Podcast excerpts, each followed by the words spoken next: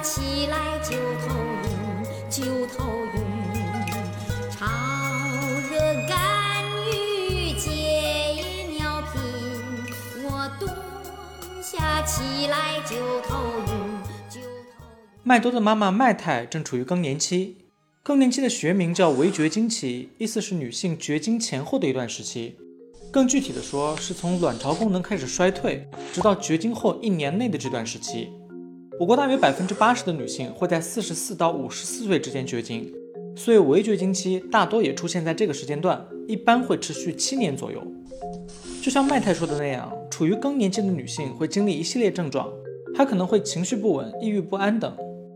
妈妈为什么会这样？怎么跟更年期的妈妈相处？才知道，在知识的海洋里狗刨。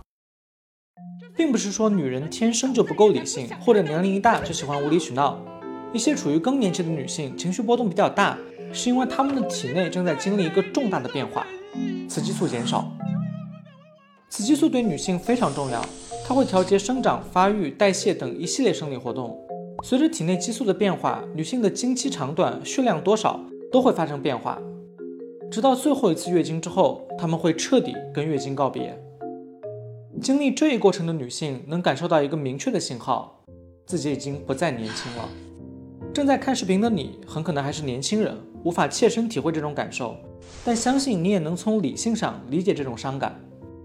而且这不是单纯调整心态就能解决的，因为雌激素的下降会带来一些难以避免的健康问题，比如麦太说的头晕、潮热，以及一些更难以启齿的变化，都跟雌激素下降有关。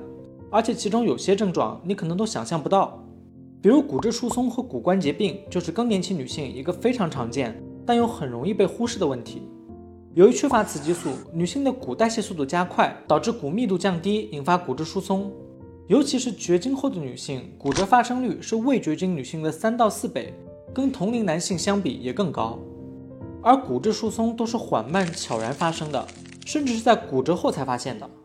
你可以用这个公式给妈妈算一算，如果结果小于负四，那意味着她是骨质疏松高风险者，最好去医院检查一下。失眠是围绝经期另一个常见又严重的问题，它同样跟雌激素降低有关，因为雌激素会影响褪黑素的合成和分泌，而褪黑素是调节睡眠的重要激素。随着年龄增长，人体内褪黑素的水平本来就在降低，再加上雌激素水平降低，就容易出现失眠和睡眠中断等情况。这些身体问题还是比较容易发现的，更容易被忽视的是更年期女性的心理问题。刚才说过，通常女性会在四五十岁左右进入围绝经期，这是什么阶段？这是上要照顾年迈的老人，下要操心你的升学、婚嫁、买房、工作，工作后还挣不到钱等一系列问题的阶段。面对这些现实压力，再叠加上一系列生理变化，有点情绪波动不是很正常吗？毕竟我们自己在面对这些破事的时候，情绪也没多稳定啊。所以在围绝经期，高达百分之七十的女性会出现抑郁情绪，而且即便在围绝经期结束后，抑郁情绪也不会自然消散。二零二一年，首都医科大学发表的这项研究就显示，绝经后还有严重情绪问题的女性比例要比围绝经期更高。除此之外，雌激素等性激素还有保护神经、抵抗认知功能下降等作用。在雌激素降低后，女性的记忆力也会受到影响，这是更年期女性认知功能下降的主要症状。而且，无论是抑郁、记忆力下降，还是其他心理问题，往往都是叠加发生的，很容易形成恶性循环。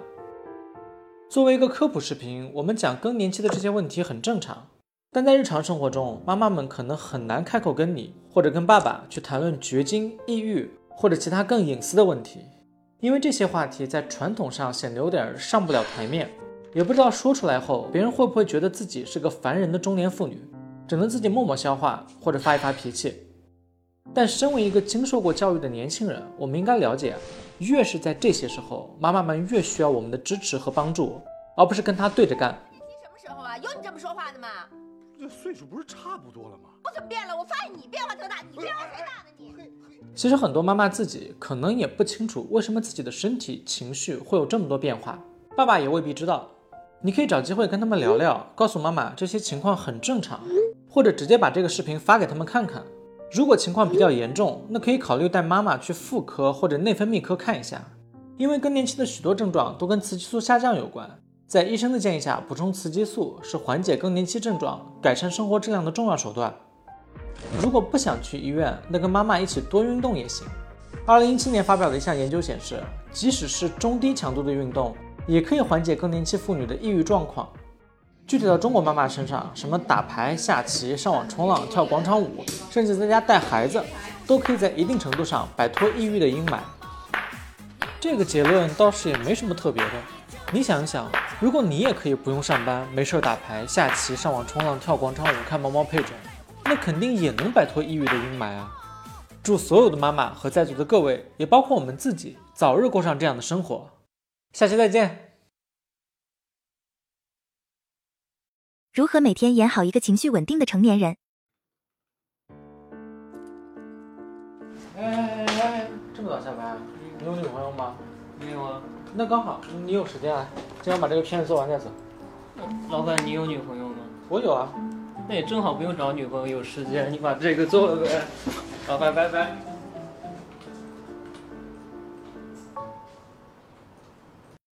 你可以在微博、微信、喜马拉雅、B 站等平台找到我们。